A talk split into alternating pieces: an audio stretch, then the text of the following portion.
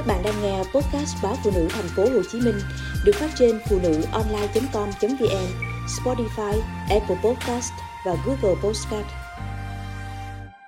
Theo dõi sát để phát hiện thiếu hóc môn tăng trưởng ở trẻ.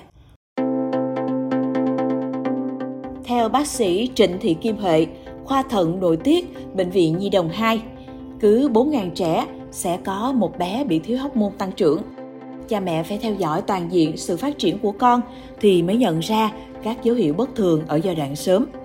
Nếu không được phát hiện và điều trị, khi trưởng thành, bé trai chỉ cao từ 1m34 đến 1m46, còn bé gái chỉ cao từ 1m28 đến 1m34. Bác sĩ Lương Thị Mỹ Tính, khoa thận nội tiết cho biết, hầu hết các phụ huynh đưa con tới khám chậm tăng trưởng chiều cao đều không trả lời được câu hỏi bệnh nhi tăng được mấy cm trong vòng 6 tháng hoặc một năm qua.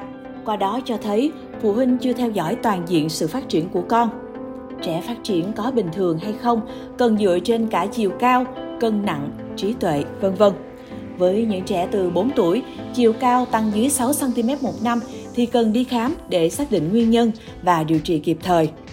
Chị TH, ngụ tại quận 8, thắc mắc rằng tại sao con trai 8 tuổi của mình vận động rất nhiều dinh dưỡng đầy đủ mà vẫn chỉ cao có khoảng 4,5 cm mỗi năm. Một phụ huynh khác thì lại nói rằng cuối tuần đều bắt con tập thể thao đến 3 tiếng nhưng bé vẫn không cải thiện chiều cao. Bác sĩ Trịnh Thị Kim Huệ nhận định trẻ muốn tăng chiều cao cần tập luyện tối ưu. Nếu chỉ vận động chạy nhảy, vui chơi, đi bộ thì chưa được tính là tập luyện.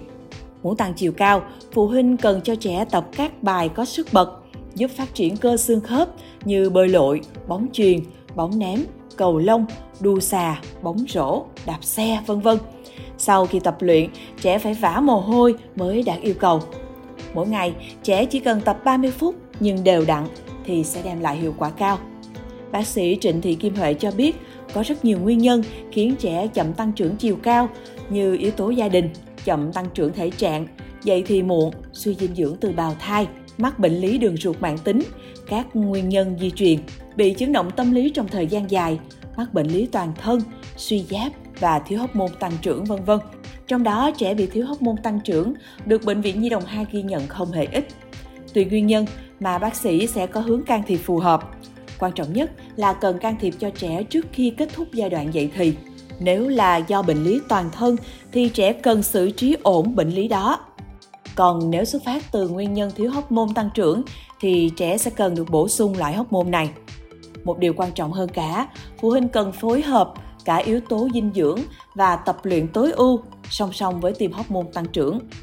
Can thiệp đúng thời điểm và tuân thủ điều trị, trẻ được tiêm hóc môn tăng trưởng sau một năm đầu có thể cao thêm từ 10 đến 12 cm. Nhiều nghiên cứu chỉ ra rằng hóc môn tăng trưởng ở trẻ em tiết ra nhiều nhất từ 22 giờ đến 1 giờ sáng. Hóc môn này sẽ bắt đầu tiết ra sau khi trẻ ngủ một tiếng. Chính vì vậy, phụ huynh không nên để trẻ thức khuya, kẻo bỏ lỡ mất cơ hội tăng chiều cao của trẻ.